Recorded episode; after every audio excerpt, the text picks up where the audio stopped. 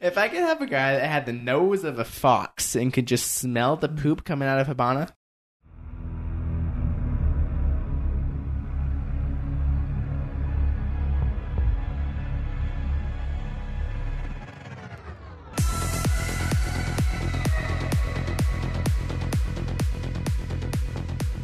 Hello, welcome to episode 33 of the Unrenowned Podcast, where we talk about Siege, what we like about Siege. what we don't like about Siege. I'm Ryan. I'm Chris. Why are you so loud?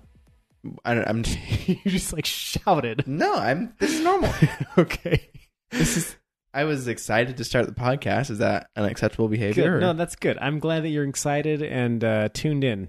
Okay, so it's going to be a little bit of a shorter episode today just because there's not much happening in the Siege world. That tends to happen after a patch, but we will talk about our impressions on uh, the latest mid season reinforcements and uh, some random topics that we have in the shoot. Shall we get into these re- these uh, reinforcements? Yeah. So, Lion, how are you feeling about the Lion change? So at first, I I bought him today and played with him a little bit. At Did first, you not have him? No. Whoa. I just had no reason to buy him. Who? How many do you not have still? Just two. Just uh, Vigil and Dokkaebi. You are not Three. missing anything. Vigil, Dokkaebi, and Finka. Yeah, and they, like those are like, for some reason, there's this like period where I just like did not care about any of the new operators, and that's part of that period. Yeah. Um. So anyway, before I had bought Lion, I kind of liked it because I felt like we were actually getting information from the pings, whereas before it was like you'd ping it and it would make them stand still. So like that helped you, Yeah, but it didn't really. You didn't find out where they were because people were so scared of it they'd stand still. Whereas now I feel like people aren't so scared of it because it's just pings right. that they're willing to move through it, and so it actually tells you where people's location is. Yeah, that and also the reduced uh, warning time. It's cut in half, so it used to be three, now it's one and a half seconds. And like I've noticed several times, and it might just be that I need to get used to it. But I've noticed like a Lion has scanned me, and then I've like accidentally revealed my position because I just didn't stop in time. Yeah. It might just be the kind of thing that you have to get used to it, and then it won't happen as much. But I think that it just happens so fast that you don't necessarily have time to like get to a safe spot and stop moving like Yeah. you used to. Yeah, and then uh, that's that's true because there's I mean also like well you just said you don't have time to get to a spot like you're used to, so you have people like stopping in the middle of a hallway, Right. and people just don't want to do that, so they'll just move through it anyway just to get to cover. Right. Um, but then when I bought Lion, I was only playing him in casual because I was just solo queuing, but it seemed like it was almost useless. Like there was no, I was trying to use it at important times and it just wasn't pinging anybody because people were smart enough to not move at the important times. Or it was like, okay, I, I got the pings and I know there's three people in objective, but it still doesn't help me because I don't know where the other two are and they could be anywhere else. Yeah. So like it works if everybody on the screen moves, or like if you think there might be someone in that room and they move in that room, then you're like, okay, confirm there is someone in that room. hmm But if they don't move, you're it's kind of like this false sense of security. Like, well, it didn't ping in that room, but at the same time, it's like there's Yeah, that doesn't mean anything. in there. Yeah. Um, I think I think what this allows for is to use it much more tactically than you used to Mhm. be able to, and just like because it happens so fast, you can sort of like it's easier to time a charge with your team to make it happen, you know, and to like just hit it as you're running in and be able to get that advantage during a push. right. So I think that that's cool. Um, yeah, I think that's basically it on Lion. Yeah, he. I, I don't know where he's gonna go from here. It's. I mean, we have to wait till the next round of. Uh, what's that called? The designer notes. Yeah, our next round of designer notes to where we actually can see his location on the charts. But I mean, I don't know. I I was expecting more. I was expecting it to be more exciting, and it's just. Eh, it's Yeah, okay. I honestly I don't think he'll move very much. I think he's No. he's in a pretty good spot right now. He- Like he's he's a little bit underpicked, but yeah. uh, but his win rate is just slightly negative. So like I'm I think he's fine, and he, Yeah. he'll he'll move a little bit either one way or the other. But I don't I think that we'll see anything huge. Yeah. Capitão, oh Capitão. I mean, I'm not sure how I feel about this. I only played him a couple of rounds, hmm um, and Capitão is one of the guys that I play quite quite often. Yep. Um, but honestly, like when I did play him, it actually hurt me because like I kind of forgot that the smoke or the fire stuff was gonna fall, and so like I shot it at somebody like up a staircase, and it kind of like fell back onto me, and I had to like retreat, and I was like, oh. Well, that doesn't work the way that I used to use it, you know. So it's like now I have to think about it entirely differently than I used Yeah. to. So, um, I think I will like it as I get to to use it more, but I, I need to play him a lot more. hmm I think uh, he in playing against him, I haven't played him yet with the thing, which I'm not sure why I haven't. But in playing against him, I've definitely noticed like as Clash, it wrecks me because it grows fast enough where it actually does it will catch me. Yeah. Mhm. And I don't know like exactly how big it's going to be, and that's just going to come with time. But like at this point in time, I don't know like exactly where it's going to end, Right. Like going, and so I'll just like get stuck in a corner. It's like, oh crap. Yeah, I had the exact a same thing with Clash, where I was in uh, I was in a room and there's Capitão in the next room. He shot it in at me, and I sort of committed to like getting closer to him Mm-hmm. and getting into a corner, and I was fine until it started expanding, and then all of a sudden it was hitting me in the corner, and I had to move, which forced me to like walk into his room, Yeah. which also had I think two other people in there, so I was pretty much screwed. So like that was really cool to like. It forced me to move because I made the wrong choice when he shot it. It forced me Right. into a really bad situation. So that, Yeah. that's cool. And if you can make that, if you can, as a Capitão, if you can replicate that consistently, then that could be huge. Yeah. Uh, have you noticed the drop off at all with the arrows? No, I never shoot them that far. Yeah. I mean, what is ten meters? 10 meters? I mean, that's pretty far. Yeah, it's a good distance. I I was watching some videos and it doesn't look like the drop off. Like he was shooting across the map and it was like barely dropping. So Mm. it doesn't look like it's that much of a drop But off. basically, just so you can't do like the shoot one little hole and then shoot the arrow through that hole across the screen, right? That's kind of the idea. Yeah, yeah. I don't think that works anymore. Right. I it, I'm not sure if it works if you shoot straight up, like I would- we saw would- in yeah, some I would- I would think it would still work if you were close enough. I think Yeah. the idea is that you can't just like take your ACOG, make a pinpoint hole, and then shoot an arrow right through it. You Yeah. know what I mean?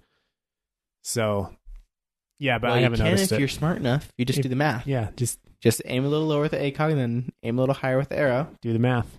right through the hole. I, I'd be really impressed if somebody could get that just right. Oh, it would be nuts. Um, but it, I mean, I think there are definitely opportunities with the like crossbow that just we just haven't seen yet. Like I think there's angles that you can get with that thing now that Right. we haven't seen. Right. Yeah. out. One thing I was trying to do, it just didn't work because nobody was in the right spot. But on uh, Cafe, they were defending that top floor objective, and I was trying to like get into the like dining area below them and and shoot one up into the ceiling to fall down onto like one of the little high cubby holes that Uh-huh. they have up there. But just nobody was close enough on that Yeah. side. They were all like back in the freezer area, so I couldn't do it. But I think like for stuff like that, it could be really really good. I wonder if you um, you know the hatch that's in the freezer that goes down into the library. Yes. I wonder if that hatch is blown. You can probably get an angle. You can shoot it like back into the freezer where Echo or Maestro are. That well, I mean, you could do that with frags, I guess too. That wouldn't be, but Oh, yeah, like yeah, if there's a that's a good Jaeger point. to stop the frags, right? Yeah. You go there with like a buck or an ash who can open the hatch for you, Yeah, and then you just we should try that next time We we, hit a cafe. Let's do that. I've been playing a lot of. This isn't anything related to these patch notes, but I've been playing a lot of Buck recently just to get like the under the floor hit Mhm. and the frag grenade, which you did. You did that on border, the one I Yeah. was explaining, And it totally and it worked. worked. Um, yeah, it's a it's a good one. Um, but I've been trying to do that recently, and it does work. You just can't like. It, it's not something that you're like, oh, I'm gonna do this this year, and It's like if the opportunity arises, then yes, go and do it, but don't try to do it just because, right? Like, It, re- it requires a really really good understanding of the maps to be able to use Uh-huh. it effectively. Like if if there's like one or two maps you know really well, especially how top to bottom connects, yeah, then like I would suggest doing it there. But like people like Macie Jay, for example, he plays a lot of Buck, and it's because he's got like two thousand hours in the game, right? Yeah. So like, of course, he knows where everything connects, and that that's when it really comes into its own. So Mm, that's what she said. That wasn't really a good joke.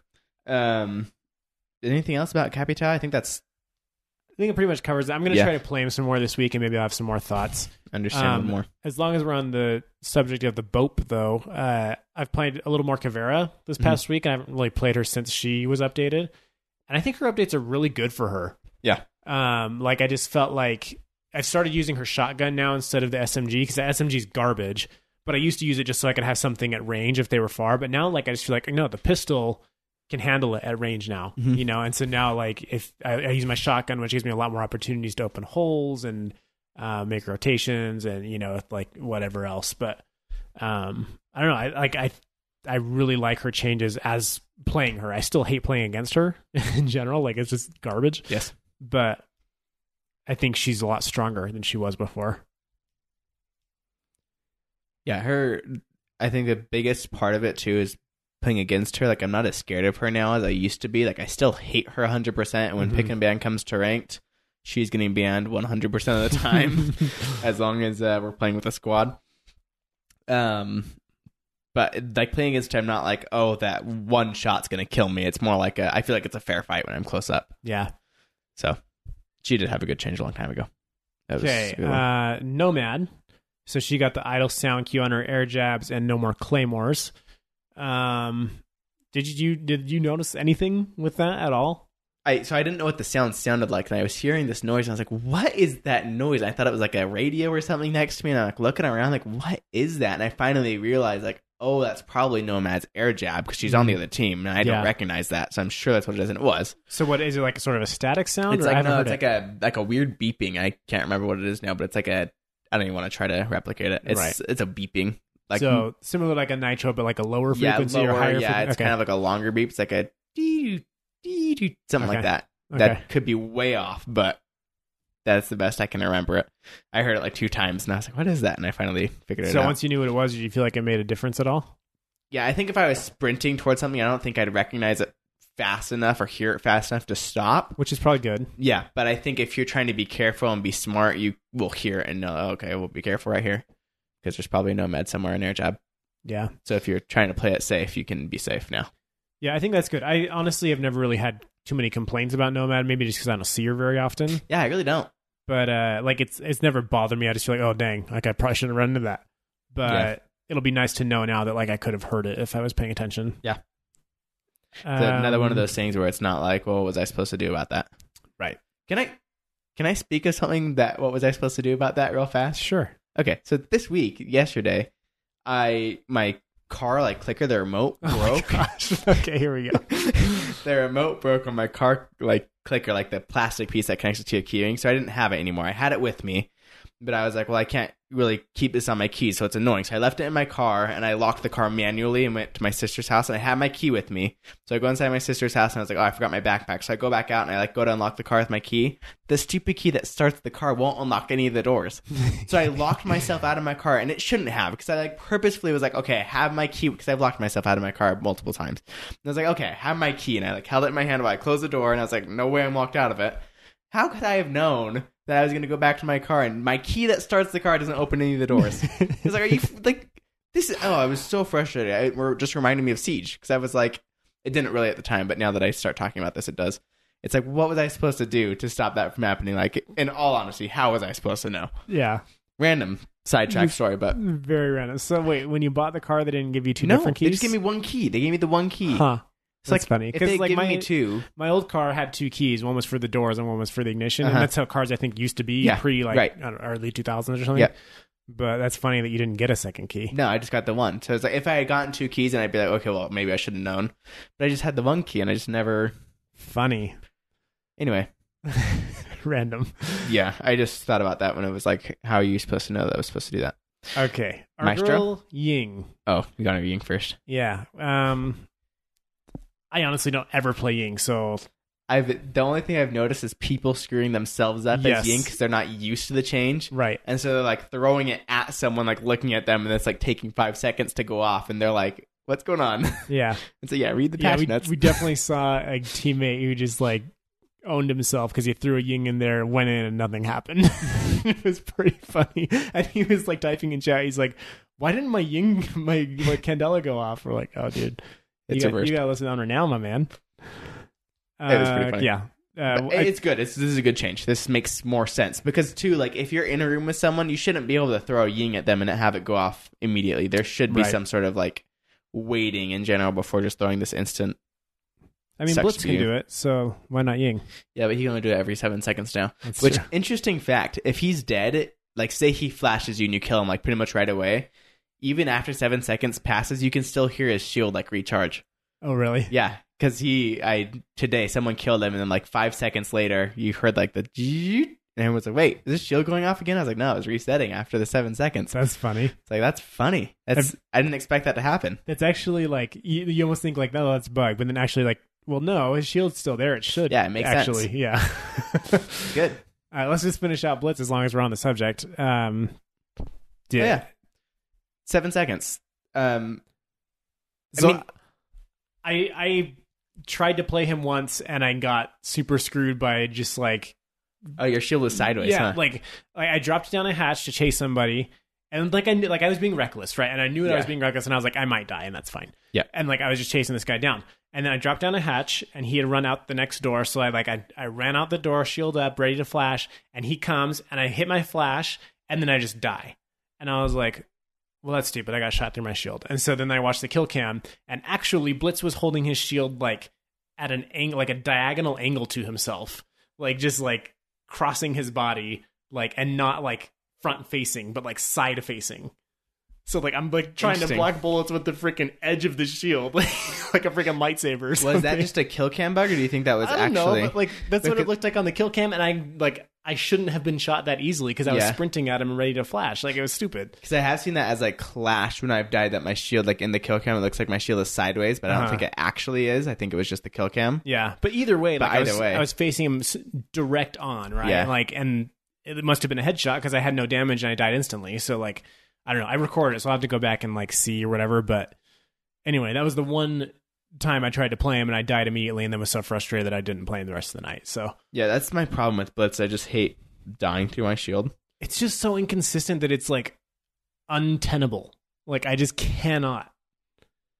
Uh, it's so annoying. Um, I do think the flash time is good though, because it's nice. Like if he doesn't kill you right away, then you have a chance against him instead of just like flash, uh, flash. It's like you have no chance to even see again once you're blinded the one time. Right. Whereas like now, it's like if you can get away after that first flash, you have another four seconds before he can flash you again. Yeah, I, I do still think the seven seconds is is quite a long time, um, but I would like to actually be able to play him and try it out to really know. Um, Echo IQ can now detect Echo when he's using his PDA. Do you notice uh, anything? I don't know you're playing IQ against. Weren't you purposely trying to do IQ? yeah, I was Echo? trying to do that, and it was just hard to know as IQ like which was his PDA. You can tell because it just kind of like moves just a little bit, so you can see like one gadget's like kind of moving around, Mm. so you know what it is. but it's hard to see it, and like all these other gadgets, you have to like look really close to the screen. Like, okay, that's a ADS. Like this is that. This is that. And then like you finally find him, then you have to like get below him, and then like he has to still be on it that whole time. Right, It's like it's hard to get that like stupid like oh, always on his PDA. I'm gonna shoot you through the wall kill. right. But if you can do it, it's cool. Yeah, I, I think this is not something that you like adjust your whole game around, No. right? This is just something that's like, hey, if you play IQ, here's a little bonus for you. Yeah. And if you play Echo, you got to be a little more careful. Yeah. Although, like, I play a lot of Maestro, and I don't think ever once have I had an IQ like get me because she found me on my phone. And I don't I don't think most IQ players are looking for that. Honestly, I think every once in obviously the vigils and the pulses you'll see because they're moving around a lot, Mm-hmm. and that's easy to notice. Do, but like can you see Vigil when he's cloaked? Mhm, you can, Whoa. yeah. So you can see both of them, and it's easy to see them because they're like visually moving across your screen. Right. Whereas like Maestro or Echo's phone up is like, I mean, it's barely moving just a little bit. You have to really pay attention. Yeah. I Um, will say though, playing like the IQ I have recently has really helped against Lesion. Like I've killed a lot of Lesion mines just yeah. thrown out, and it's helped a lot. Yeah, I I feel the same way with Thatcher. Just like when I know there's a Lesion out, Lesion out, and I'm like pushing a, a choke point, I just toss an EMP in there, and like very frequently I'll get like two or three goos out of Yeah. it, and just like good, like that saved me like 30 damage Nice. trying to get down that staircase.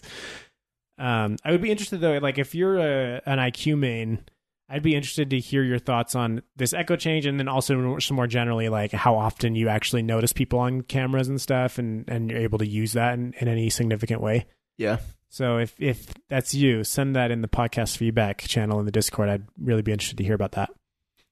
Uh, Kaid, we'll save Maestro for last. Kaid, um, the Age three damage was increased. Uh, I actually I played a little bit of Kaid. I don't know that I ever got into much combat with him where I saw the difference. yeah. I really wouldn't even notice because I never used the AUG three in the first place. Mm, I just I never I, I barely played Kaid just 'cause I Right. didn't care about him. right. So Uh, yeah, I just feel like he's such an inferior version of Bandit that it's just silly. yeah, Like unless there's a, a an objective where you're super concerned about the hatches, you know. Like other than that, I just don't see a reason. I should actually try using him on a chalet kitchen because that stupid kitchen hatch is always a problem. oh yeah, true. That'd be a good spot, I think. Yeah, that would be. Um, yeah. Uh, okay, Maestro. So actually, I haven't played him that often since this happened. Like I've been trying to, but a lot of people have been picking him. Mm-hmm. Um, so I just haven't had as much time. But I don't think we talked about this last time because I don't think we knew about the trick. Nope. Okay, so somebody posted this on the Reddit that like you can when you place your evil eye, you can point it straight up at the ceiling, and then a Twitch drone cannot destroy it. Like she shoots it once to stun it, it opens the window, but the the angle is such that whether it's on the ground or on the wall or whatever, if you point it looking straight up, her she can't get the angle on the actual uh, gadget inside the bulletproof visor. Mm-hmm. We we tried this on house. We tried it in a couple different places to try to make it work. Where yeah, Twitch we, could we still tested kill it. it. Yeah, I, there is no way. It not happening. right. Yeah, it cannot be done as far as we can tell. There may be like some very specific spots where you might Yeah. be able to get the right angle, but for the most part, like Twitch cannot. Yeah, Kill it. especially because her drone can't jump anyway. So Right. it's hard to get above it. The only way to get above it is if you're up like on a balcony or upstairs or something, and it's down the stairs. Right. And even than then, that- it's just it's very tricky. Yeah, because you can only look so far down with the Twitch drone. Yeah. Um. So uh, obviously, if you're Maestro and you're pointing your evil eye straight up in the air, then they become useless for your team because now they can't turn them and see anything. Mhm. Um.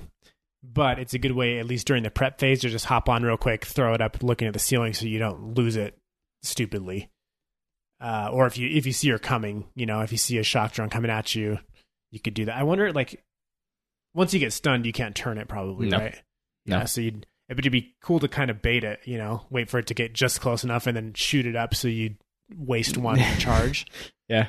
Um, Probably waste two because she'd probably try to shoot it again. yeah, she might at least for the first little while until people figure it out. Um, but I mean that's good. At least that's something. Mhm. One thing that drove me nuts about it was like, okay, now that's one extra thing that I have to do during the prep phase, right? Like I've always Yeah. complained about Maestro's prep phase is just like insanely like crowded of stuff you have to do. So it's just one more thing. Now when I put down my evil eyes, I have to hop on for a second, shoot up the ceiling. And it only takes what two and a half seconds probably, but it's it's enough to five more seconds off my prep phase that already is too short, right? So I have found with the prep phase, if I and this takes focus, but if I'm focusing like before the prep phase actually starts, and I start mapping out in my mind exactly what I'm going to do. I almost always have time. right, Like if I, have, it well like 10 more planned, seconds. yeah, yeah. If if you know you're like if you're running around trying to figure out what to do, especially with somebody like Maestro or like Echo or whatever, then it, it really feels short. If I know exactly what I'm doing, most times it's okay. But there's some times where like I, the places I put my evil eyes are so far apart or whatever that it just it just takes so long to get it all done. Especially if I have to pick up armor and Yeah. put down reinforcements and barbed wire. Like it's just it's a lot to do. Mm, Team kill. Oh yeah, of course. Um, The other thing is not getting distracted by drones. Like as Maestro, I've learned just like yeah. if it's not in my path, just let it go. yeah.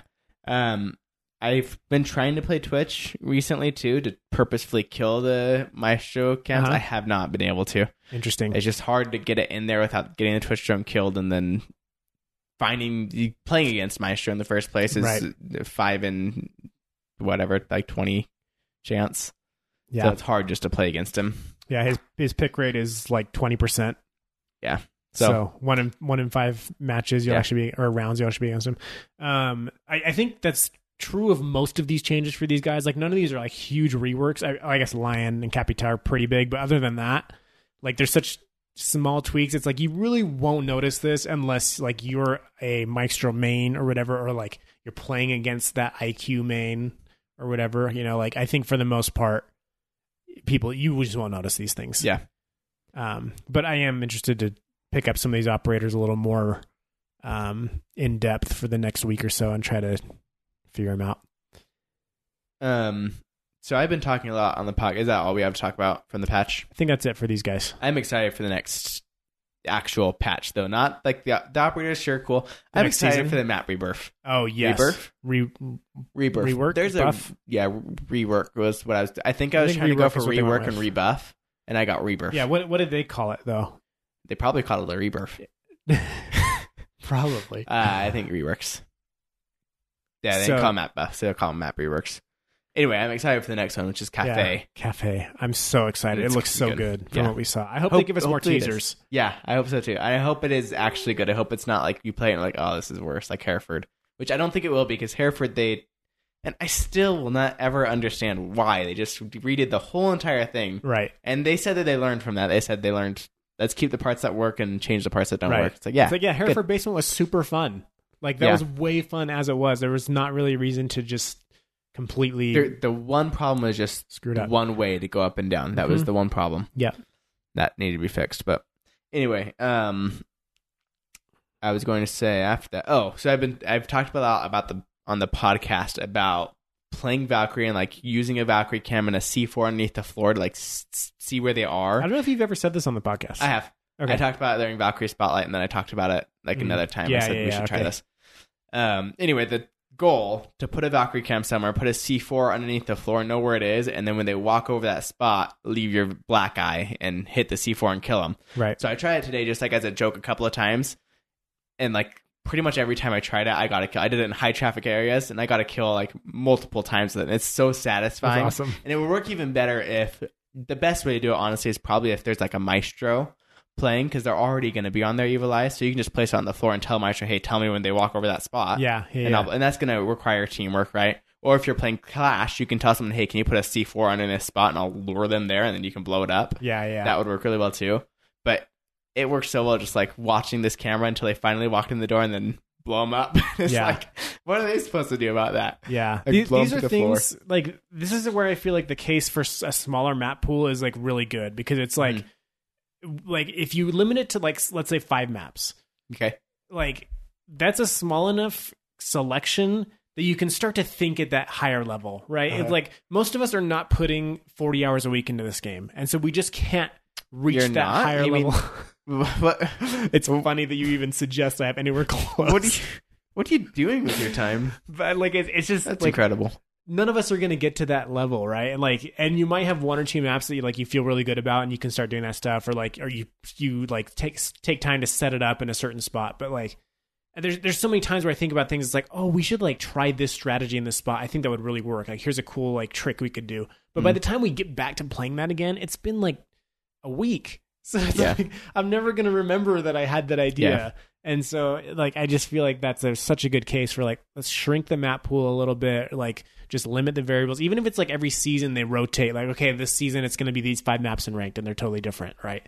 Yeah, that and then the repeating attack and repeating defense. Yeah, that too. That's because huge. That's a huge one where you're like, oh, we should try that next time. Then by the time you're attacking again, you've forgotten. You're like, oh, freak, we were gonna do this. right. It's like, well, Yeah, Yeah, I agree. Um um, fun fact: if you were to play 52 or 40 hours of this game over the, the three years that it's been out, you would have played 6,200 hours of Siege. did you just do that math? I did. I used a calculator. thank thank you for that fun fact. yeah, you're welcome.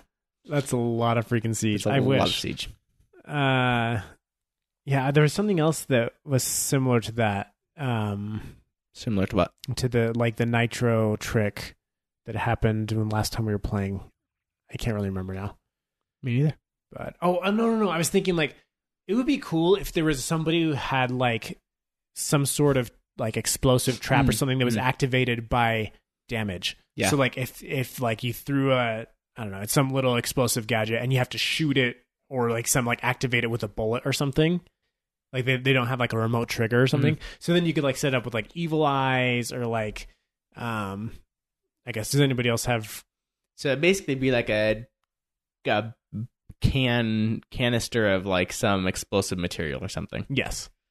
Cool. Yeah, and and so then, then then you could have them have like four or five of these things Mhm. because it's not like you know, um, And you know what? You know what would be really cool is if they change. I mean, I don't want them to do this, but what if Smoke's canisters were instead they were activated by being shot at, so he could place multiple at different locations.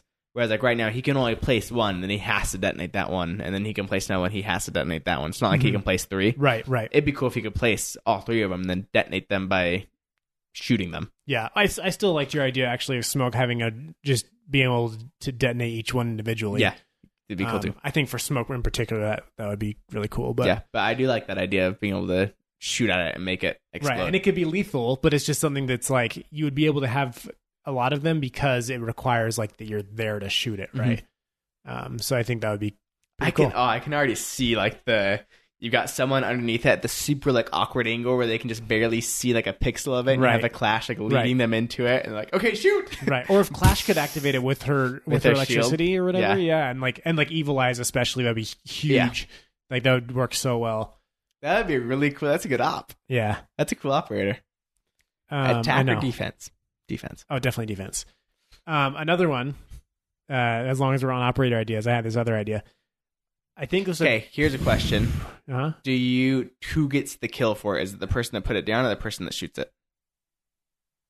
um i think it's the gadget holder with an assist to the other person Okay, now what happens if the other team shoots it while someone on defense, like it's like the using Tachanka's turret It's not. A, it's not a team kill. Okay, so wait, so then the other person will get the kill. Oh, wait, you're saying you're saying if they kill a defender with it, Yeah, like a defender's running by, an attacker sees it and shoots it while a defender runs by. I think I think the attacker would get the kill. So it wouldn't be a team kill. Yeah, So that's the only thing. Because like Tachanka or not Tachanka, uh, Kapkan sometimes gets team kills right. because like his teammates are He's running through at too the same close, time.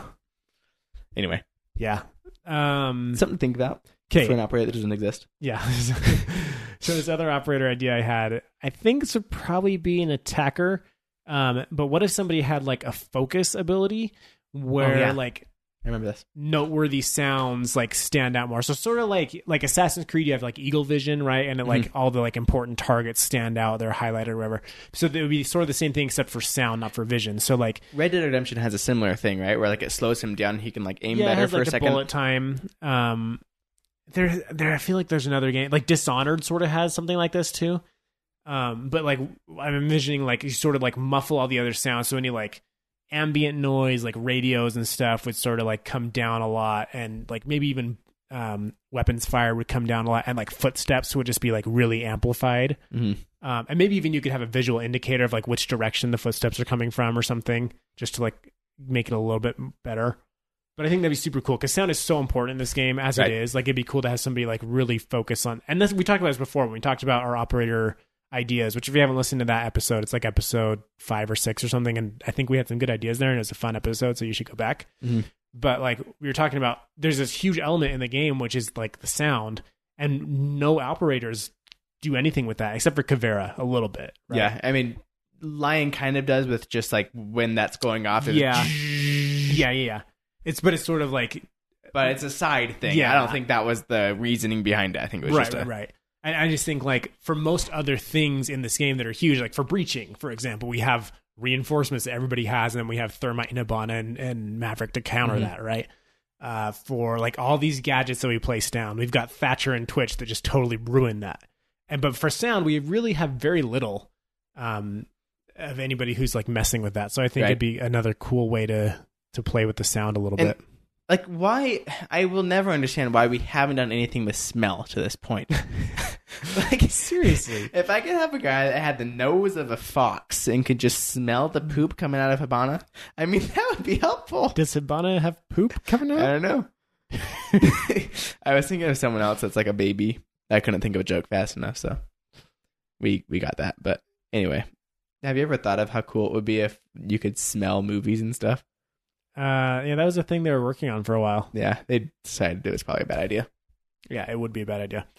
Um, so anyway, random operator ideas. Okay, uh, let's get into a couple of Reddit posts, posts, posts, posts, um, and also uh, the Rainbow Six team posted like a field of view and input sensitivity blog post, which is pretty interesting. Mm-hmm. Um, so let's get into that. Um, let's start with this blog post. So basically, it's a very, very technical guide to how field of view and input sensitivity works in Siege. And so they go through and they've got all these calculations and the modifiers and percentages and like how it all works. And like I haven't read through it all, but like there's a lot of very technical information here. Yeah, this is a very for someone kind of like Macie Jay or the pro players that Right. really are into this. For someone like us that just play, I mean, I play probably three times a week. I play Siege at night.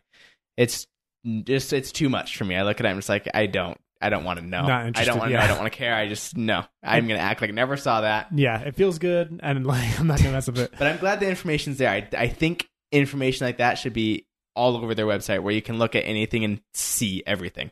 Yeah. And if you're that kind of player that like likes to get really into the technical details and like try to optimize stuff, like this post is for you. Mm-hmm. One hundred percent. I I do want. I, I like this direction that they've kind of taken, where they've showed like this. This is what the attachments do, and then I guess that was actually the video from Rogue Nine. But anyway, where they like? Oh no, they did. They did bring out a post on what the attachments do. Rogue Yeah, just made a nice uh, Mhm. graph for it. Anyway, they had that, and they brought this out. Where like this is the FOV, and this is what happens when you aim down sights with these different graphs. They're different uh, sights, like color, blah blah. Um, but it'd be cool too to have stuff like this is a nitro cell. This is the range of lethal damage and the range of regular damage and the multipliers. And then this is a frag and the same thing, impact grenades. You know, like have something where you can click on each gadget and see like the range it has, the statistics of every single gadget there is. So it'd be cool to see stuff like that. Yeah. Um yeah, I like I'm actually now that you bring that up, I'm really excited to see what some of the content creators do with this information because I'd be really interested to look at like a 8-minute YouTube video breakdown that sort of simplifies it and waters it down for me, right? Yes. where I don't have to sit there and read through the whole thing and try to cuz my problem is like if I'm I think I'm with you where if I read through this thing, I'm going to be like Oh man, like this is why I was I'm not good. Like this is why I'm losing. I need to fix all these numbers and like Yeah, and I'll like get way too like obsessed about it and feel like it's all wrong and then find out that like oh I actually had this setting on the whole time that negated everything that I even changed so like there was no difference. Yeah, it's like the uh um attachments, like having tons and tons of attachments. You just want to know like what's the best one? Like what do I put on? What's better? And it's hard to Right. I don't want that complication. So uh, yeah, I'd, I'd be interested to see if somebody can sort of boil this down into like, hey, here's the couple of settings that are important and that you should mess with, and like don't mess with anything else. um. Okay. Also, uh, I just sent you this other link. Mhm. The there's new bundles coming out for Maverick and Caveira, and then this Caveira bundle is sweet. So it's the Scout Yeah. bundle. So it's like she has like a what do you call that kind of hat? like a safari hat, maybe. I, Yeah, I don't know what it's. It's like the soft hat with like the rim that goes all the way around. mhm. Um, I don't know what those are called, but like it looks super cool. And like she's got this nice like camo, jungle camo uh, outfit and stuff. And then it, she's got like a little snake charm, which looks pretty cool actually. I think this is my favorite skin for Caveira. Also, her face paint is like more military. Yeah, Um, I think this is my favorite skin for Caveira. yeah, like I, this is actually a really good bundle. I like that. Does she have a legendary? No. elite No. rather uh yeah okay i think this looks really good for her i'm actually kind of interested in that one uh and then mavericks is just sort of a basic jungle camo thing but yeah, it looks pretty cool though too. I it actually does kinda look like cool yeah so this is cool also i was thinking today like. How does the the charm that comes with him is like a lobster with a four leaf clover? yeah, Uh, I don't how know, does that- uh, novelty what? lobster charm and snapping twig weapon skin How does that go in with like the jungle look? i don't know Because last time I was in a jungle, I remember there was this lobster on the ground. i mean there probably are lobsters in the rivers and the jungles i would assume I guess that could be true. Or uh, like Yeah, I that may know. have been a stupid comment. I- I, like i don't know i don't know where lobsters live to be honest i don't even know if they're fresh or salt water I think there's like the the there's crabs, lobsters, crawfish. That's like the third one. I think the crawfish are this freshwater, well there you go but we don't know. We- To be know. honest, I have no idea. this, this is the Siege podcast. Um, What are you I talking I about? We're talking thinking, about Halo half the time. that's true. It's a Salo, Siegelo, Siegelo, Siegelo podcast. Heej, heej. Uh, I was thinking for somebody's elite, like for one of the like the SWAT or the Navy SEALs or something, they should do like a, either like a Revolutionary War or a Civil War outfit. That would be so cool. Oh heck yeah! Well, Doc kind of has Well, Doc, ha- what does Doc have? his elite skin's kind of like that Revolutionary War look, medic look. Well, he's not American. I know, but Hang on, I gotta look at this. I Doc mean, he's elite British, skin. so No, he's French. Oh, he is French. That's right. I mean, mean, it could no, he like has a World War One. World War One. Oh, okay. That's totally different. I know. Like it'd be sweet to have somebody that has like American Revolutionary War or American Civil War, probably That Union, not uh, not the rebels. What is the rebels called? What is the South called? Confederates. Oh, oh, Civil War. I was thinking Revolutionary War Well, when you were both, saying that's that, what I I was like, Yeah, uh, "What do you mean the South? What do you mean the South was called?" They were. I will come and attack you with the North. Um, yeah, that would be very cool. That's a that's a good skin idea. I would also like to just see naked skin. Oh, shut up. You're so You know how distracting that would be? it would be distracting. Extremely helpful. Big dong waving around. Um, yes. yes. uh, okay. So Your melee attack is different. Oh now. gosh, this Reddit post uh, is pretty interesting. So this guy Plasma Scythe on Reddit Hmm. um, posted a Glaz rework idea called over penetration. You want to explain what this is about? Yeah, so basically his idea is that as Glaz, their problem with Glaz is that he's a pusher, right? And so their recommendation for this was to make it so when he goes through smoke, if he's moving, he can't see through it, so he can't push as well. His recommendation is instead make it so that there's the damage drop off is reversed. So instead, you do less damage when you're close and you do more damage when you're further away. Mm-hmm. So it would stop him from being a pusher because he doesn't want to be close because he does way less damage Right, and he still has the pistol to fall back on when he does get close. So it's not like he's useless close up, right, but it does give that more of a Glaz feel where you want to be further away. You want that further angle. totally. Uh, and just to be clear, I don't think he's saying instead of the rework that they're doing now. I think he's just Mm-hmm. I, like I don't think he's saying instead of or in addition to. I think he's just saying here's an idea. Here's an idea, yeah. Um, but yeah, and then and then he explains like because people are going to say like, oh, that's so unrealistic. But then he explains like, well, there's actually this thing in um in firearms where like over over penetration is an issue where like if your bullet is too strong or moving too fast and it just goes straight through your target, it doesn't actually do very much damage. I mean, relative, Right. it's a bullet, but like it's actually better if it stops in your target, right? Mhm. And like and then it does a lot more damage. Yeah. Um, and so what he's saying is like, yeah, so if you're this his rifle is so powerful that if you're too close, it just rips right through and doesn't do very much. Whereas if you're far out, then it's going to really like slow down in the body and, and do some serious damage. Yeah. Um, and I hate that speech of, oh, it's so unrealistic. It's like, you know, we have invisible drones in this game, right? Yeah. Like, we have invisible mines on the floor that prick you and then just do damage to you every couple seconds. Yeah. You know that we Um, have somebody who talks to you before you die and then her whole team magically knows where your whole team is. And can In fall, real time. like, has x ray vision. Yeah. Yeah. like, it's, like, come on. We're not talking about realism here. Uh, again, sentient barbed wire. But, uh, but yeah, like, I, th- I think this is kind of a good idea. Um, it, it would definitely make Glaz like, uh, make it a lot more beneficial to be standing outside far away and, like, trying to get long shots. Yeah, Yeah. and that's the goal with him. I mean, Glaz is unique in the fact that he can destroy the plane windows. Nobody else can do that, right? Or shoot through, you mean? Yeah, that's what I meant to say. You can shoot through the plane windows. Mhm. No one else can do that. Um, Which actually I think is really bad. Now that we've played Plane Without Glass, yeah, it's so much better. it's it's a much better map without glass, and like it's Oh stupid. gosh. It's stupid that he has that advantage, and because it either like decimates your team Mhm. because people just aren't being careful enough, or it completely shuts down your ability to move around the map. Yep. Or you're attacking and you have an idiot glass who spends the first two and a half minutes out there doesn't hit anybody, and then comes in and gets wrecked because it's now one on four. Yeah. Right. Like That is stupid. It should change. it's But yeah, it's bad. it is. It's a good idea. It's a really good idea to have that being Glaz where he needs to be further away. He does more damage. Yeah. Um, I don't. I don't know if I would like it if it actually happened. Yeah. but I like. I like it. It's a good. Uh, good thought. Worth exploring. All right. Should we get into listener questions? Let's do it. Favorite part of the podcast. Okay.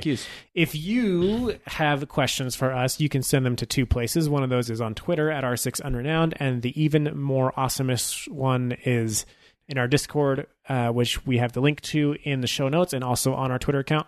Um, and if you join that Discord, you will find awesome people to play with, and you can ask us great questions. Also, as long as we're on the topic, if you like us and you want to follow us, you can follow me at VG Fiasco on Twitch and YouTube.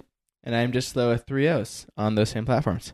Okay, so we don't actually have any Twitter questions for this week, but let's go ahead and get right into the Discord. You want to take us take the first one? Okay, right before we get into podcast questions, on our play day, um, Tanker89 actually had a really good idea about the newcomer playlist. He said it'd be really cool if the newcomer playlist would rotate the maps like every week or maybe every other week. So for two weeks, you're learning these three maps and you Mhm. finally get a hold of them, and then after that, it rotates and does another three maps, and you start learning those maps.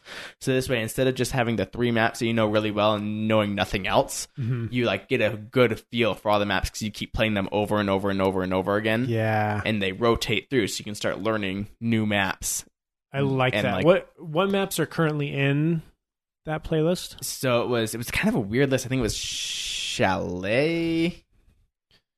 I'll pull it up. Um, yeah, please do. Okay, it's uh, Bank, Consulate, and Chalet. Bank, Consulate, and Chalet. That's what it is. Which are good maps to know. Really good maps to play the game on. But it'd be cool if we would just rotate those. Yeah, I think the idea here too is that Bank, Consulate, and Chalet are like pretty straightforward Mm-hmm. and simple to understand, and like they're sort of good for new players in that way.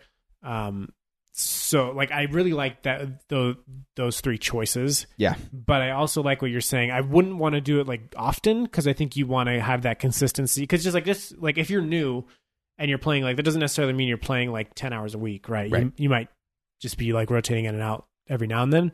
So I think it'd be nice to extend that maybe a little longer. Yeah. Um, but yeah, like I also I don't think I would rotate every single map in. I think it would be a smaller selection of maps still, um, to keep it to like the more straightforward types of maps. Yeah, maybe just do the road to SI maps. Yeah. Oh, I'm trying to think. So, well, Bank Consulate and Chalet, those are not all Road to SI. Chalet's not, Yeah, I guess. and so. Bank, Bank is- Bank is. is- Um, I would probably do Oregon. Uh, which I know Oregon's kind of a little bit of a maze, but I, I think Mhm. it has like once you figure it out, it's it's not too bad, and I think that gives you a little bit more of a feel for a different kind of map that Siege has. For sure. It lets you, and being playing it so often, you can learn it. Right, Like when we learned that, we were playing that once in 10 times, Right. theoretically. right. And we learned. Let's see. I guess Hereford. I mean, Hereford's pretty straightforward, but anyway, uh, I think Coastline would be a good one to work in there. Mm-hmm. Um, what's the other? Oh, Border would be good. Clubhouse? I don't think I'd do Clubhouse. Clubhouse is pretty rough. Yeah.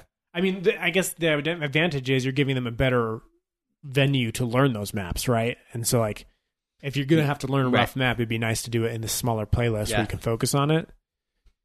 Um, so I don't know. I I still might not do it just because there's a lot of spawn peeking on Clubhouse, and uh, Oregon Uh, too. Yeah. Oregon has a lot of Well, I spawn mean- peeking. Bank is bad at spawn peeking. That's true.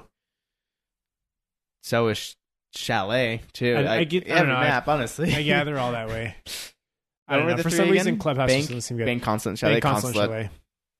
Uh, also, I might do Outback. Outback is pretty good, but I don't know. Yeah, it'd be cool. I I, I would be careful with how often you do it because I think that kind of defeats the purpose. But I do like the idea. It's a good idea. I just thought we need to mention it so the PP could come in and maybe Yeah. make that happen. Podcast power. Okay, so um, getting back to one of our questions from last episode. So Ranger Havni, I still don't know how to say your name.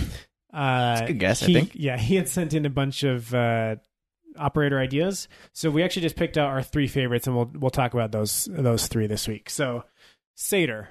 Um, is a female three one attacker. Does that mean three speed? I'm assuming. Three speed, one armor. Okay, three speed, one armor attacker. Um, 13th SOC of Greece carries a deployable health kit that lasts for 50 seconds and heals teammates in the radius for two ticks per second. She has a SAS DMR and a Molot SG for primaries and an UMP sidearm.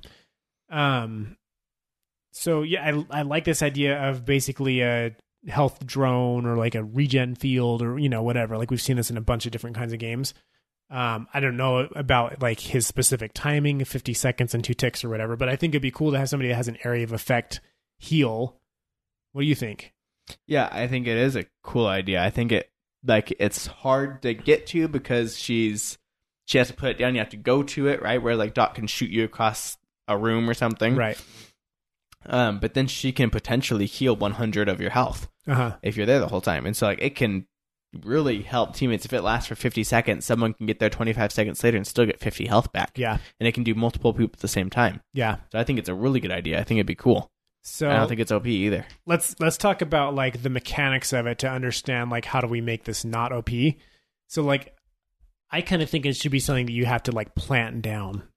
You know, like like an evil eye or whatever. Like Yeah. you can't just like toss it across the room. What do you think? No, yeah, I think that's true. I think it's something that you you can't just. It's not like a black guy that you can throw to someone. Right. You have to actually put it down. They have to come to it. Yeah, so I think you you put it down sort of like a Tachanka turret is like a better example. Like it, Mhm. it takes a good amount of time to put it down, and then I think like she has to activate it after that. So maybe she could place it ahead of time in the Okay, prep phase or something, and then like here's where it is, and then maybe it has like a little weak point that that Twitch could shoot. Maybe it has like two or three little circuit boards, and she has to hit two or all all two or three of them or whatever to like destroy it or Yeah. something. Um, but like yeah, have it like she she puts it down, and then she hits a button to activate it. It lasts for however long, and then maybe she gets two uses or something. Um, so if that's the case, you wouldn't want to have it last for too long, but uh, I think that'd be cool. Um, and then if she could pick it up and move it to somewhere else or whatever.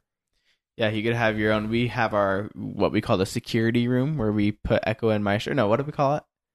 Uh, oh, um, c- comfort. No, c- there's the C. I have no idea You know what I'm talking about? Where we wherever we have Maestro and Echo, wherever we go. Oh, control room. The control room. We have Yeah. the control room. So you'd have the healing room. Yes. Guys, the vault's the healing room. Yeah, it's like it's like building a fort when you're a kid. It's like, oh, uh, maybe just we did this, but we definitely did this. Where it's like, oh, this is the reading room, and like you'd crawl in, and like that room was only for reading, and we'd have a bunch of books, and like, oh, this is like the video game room, and we just thought it was so cool to have like rooms dedicated to activities. it's so stupid. but it works. It's smart. Yeah, no, that, yeah, I mean, I mean, it's a, that's a thing in houses too. Like this is the family room. This is yeah, sure. this is your bedroom. You're only allowed to go to your bedroom if you're gonna go to bed. I do Family room's only for family activity. Yes, I do love the control room idea though. It's it's always fun to be like, okay, Echo and Maestro, get in the control room. Right, the living room's only for living, not for the dead. All right, tell us about uh, Ranger Havni's idea for Seder. Well, we just talked about her, so I'll go ahead and talk about Chip instead. Oh yeah, He's he's a male two speed two armor attacker of the Indian Ghatak Force. He has a drone that drops three mines where he wants them on the map. It's not used during the drone phase. He has a normal drone too. He has a Beretta SMG like Alibi and the FNF 2000 AR for primaries and P9 machine pistol for a sidearm. Um, so basically, he has a special drone that he throws and he can put mines down on the Yeah. map somewhere. Yeah. which basically like a Lesion, but more powerful. I assume we don't know if it's going to kill them or not. Which I assume Yeah, just would- kind of does damage. I would think not lethal. That, that seems a little powerful, Mhm. but I, I like the idea of like sending in a an automated thing to go in and like drop little traps for the defenders. Yeah, I like that idea of controlling. uh, That's why I think of why I love Echo so much because he has like a little thing that you control and like move around and Mhm. stuff. I, I still really want uh, some sort of drone that you can drive to like a reinforced wall. You can like jump it onto the wall and have it Yes. attach itself and explode. yeah. It would be so cool. Oh, Yeah, it'd be I so think- cool. I mean, like you think about special forces and like and like SWAT and stuff now, and like they have like little drones that go and disarm bombs, and Mhm. like they they use drones for a lot of things. I feel Mhm. like, and like it- for siege, sort of being this like futuristic tactical or like sort of sci-fi tactical thing. Like it seems like we're not using drones as effectively as we could in this in this space. Yeah. So I think it'd be cool to have something like that. I, I definitely would not make them lethal. I think that'd be way OP. hmm But it'd be cool to like have something, even if it's just like some sort of like camera or like triple arm or something. Like it'd be cool to have somebody who drives in a drone and puts some sort of like plants a gadget from a drone. That'd be sweet. Okay, So uh, last one we're going to talk about here is Albi. So he is a male one three attacker from Delta Force. That's a one speed three armor. Um, he, I assume, he has a three round rocket launcher that destroys large radii of soft breach and destroys reinforcements in two hits. He has an MP10, an AR-15 primaries, and a UMP SMG sidearm. So, sort of like an Ash, more or less, but it does more damage, uh, like like wider damage. It sounds like to soft walls, and then he can break hard walls in two hits. Mhm. What are your thoughts?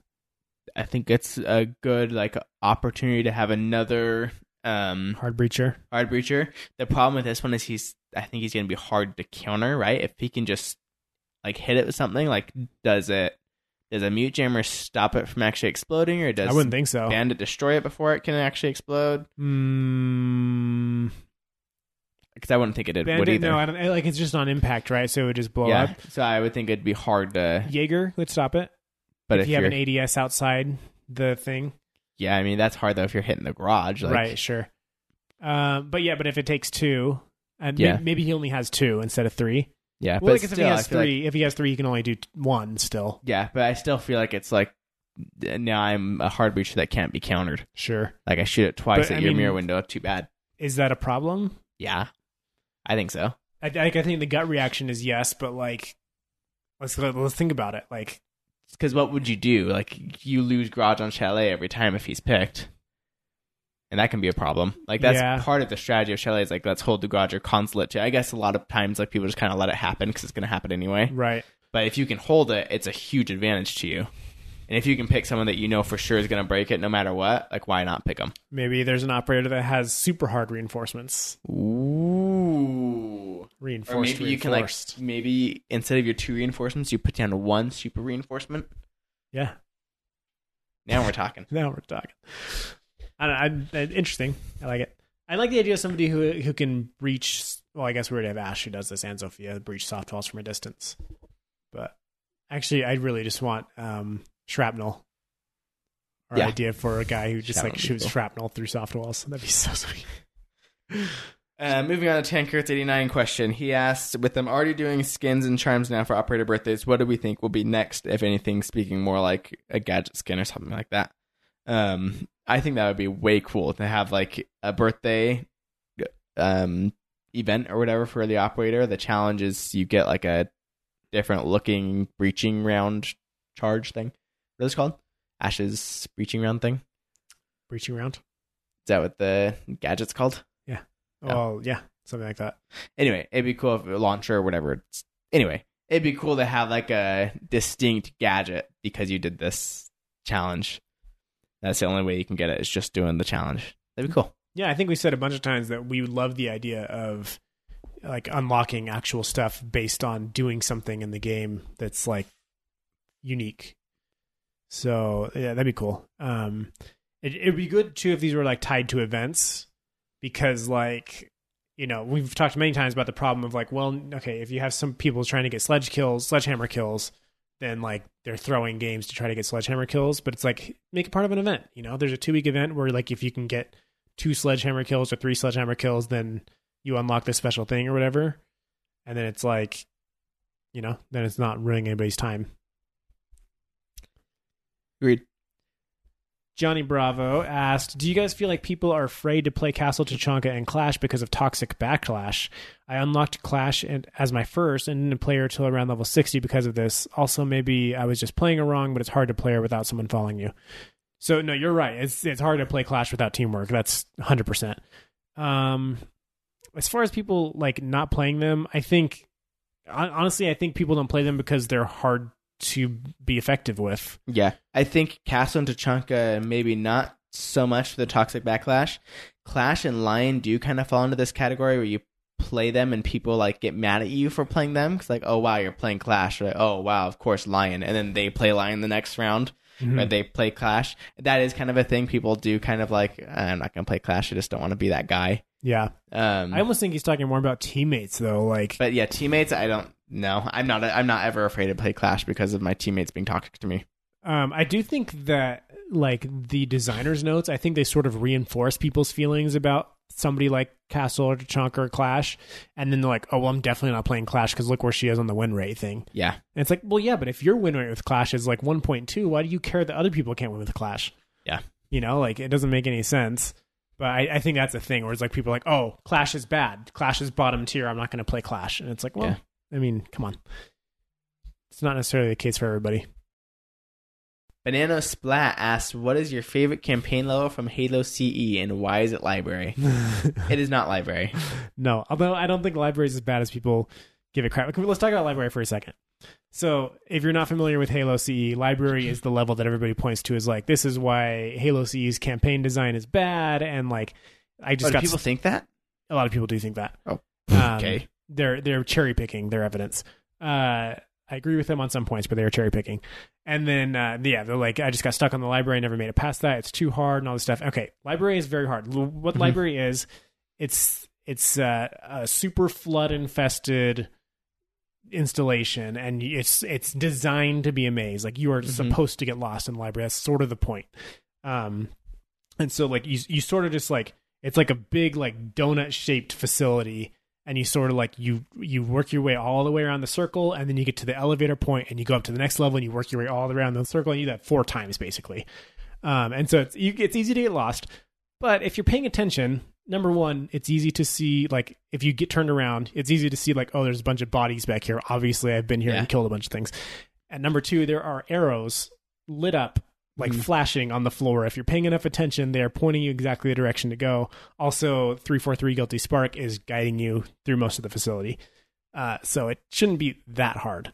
Um, It is also the flood at that point. It's like your second time facing them. The level before that is the first time you hear the flood, first Right. time you see them. right. So you don't really know how to kill them. So if it's your first time playing Halo and you get to the library, you're trying to shoot them with like an assault rifle or something.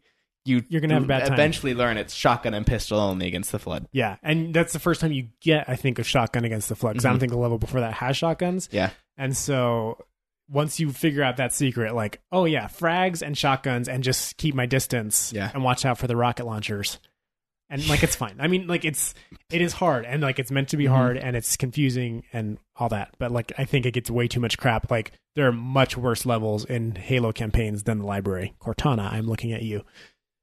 Oh Uh, yeah. yeah, bad. My favorite, my favorite campaign level from Halo C. It's such a hard question because there's so many good ones.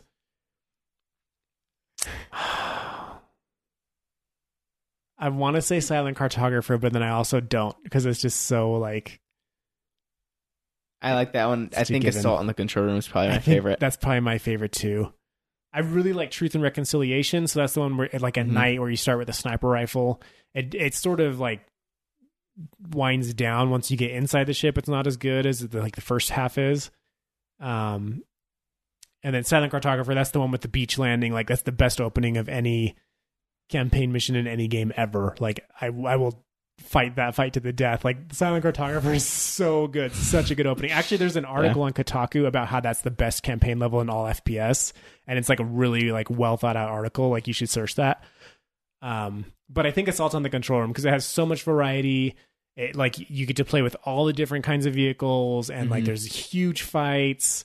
You like you get you basically get your choice of any kind of weapon you want. There's interior, there's big exterior, like there's flying, there's everything There's snow.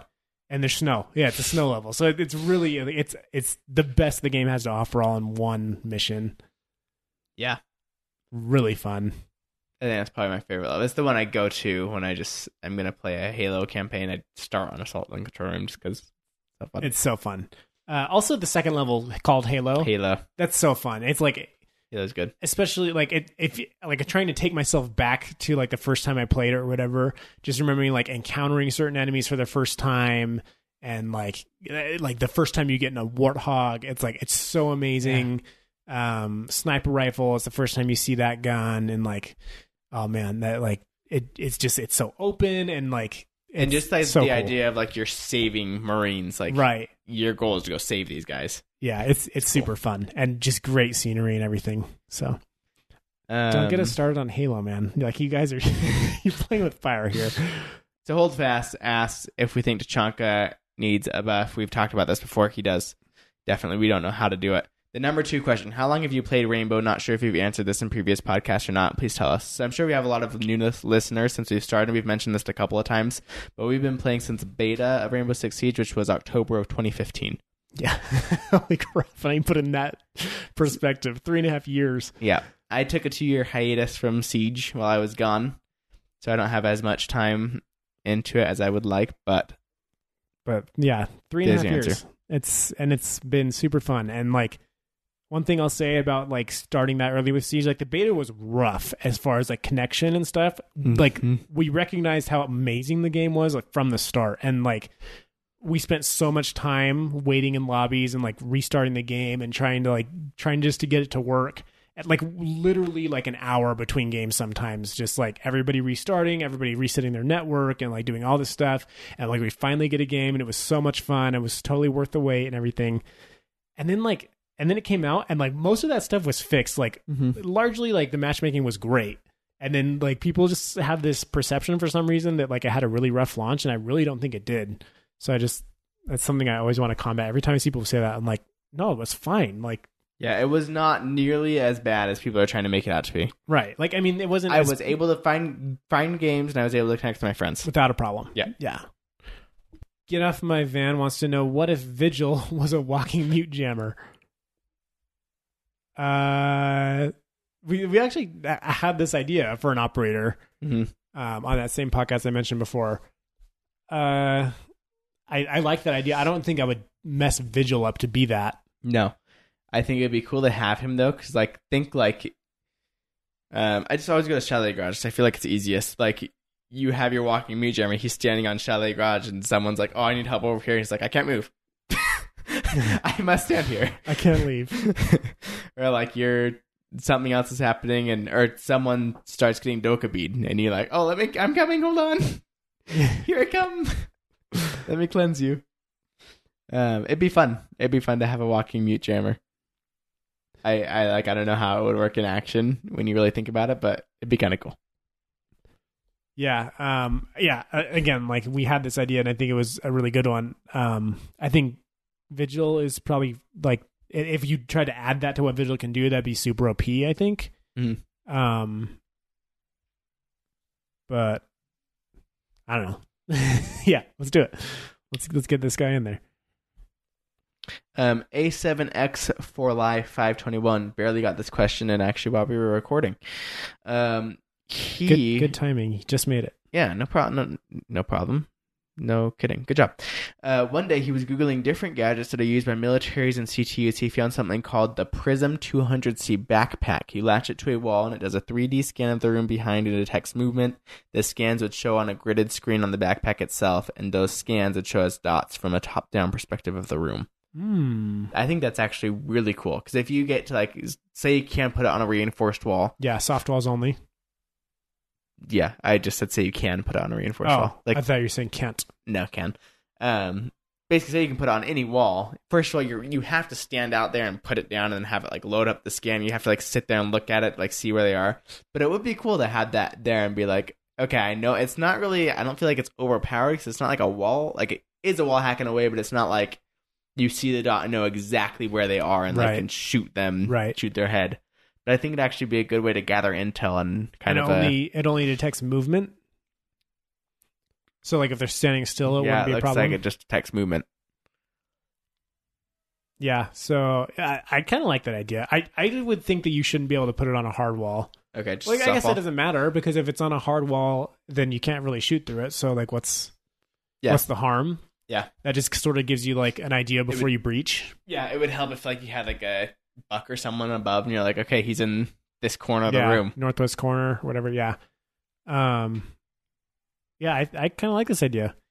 I think it's a good idea. It's interesting. He this is something actually used. That's cool.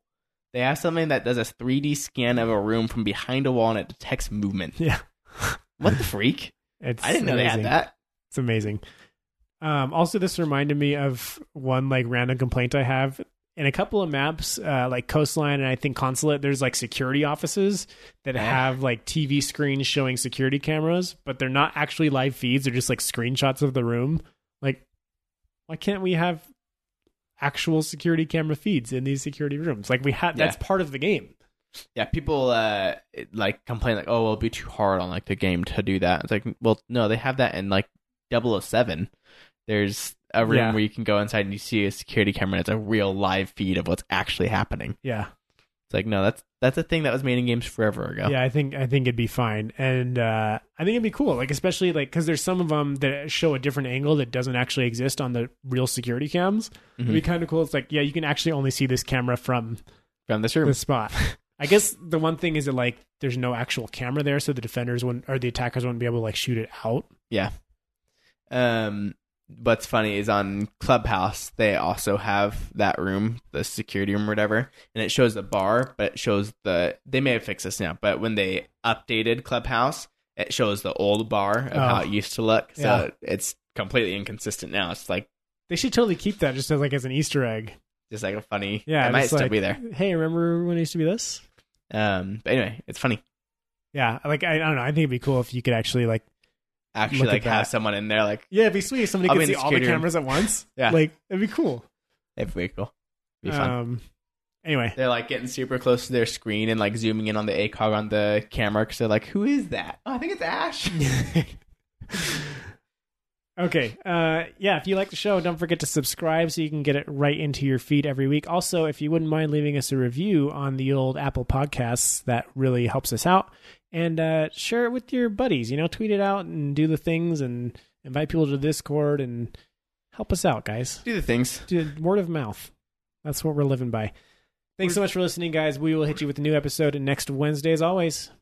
Is that what it is? Word of mouth? What's is that the right phrase? Yeah, Word of mouth? spreading by word of mouth. Yeah, okay. Well, just goodbye. Are you sure?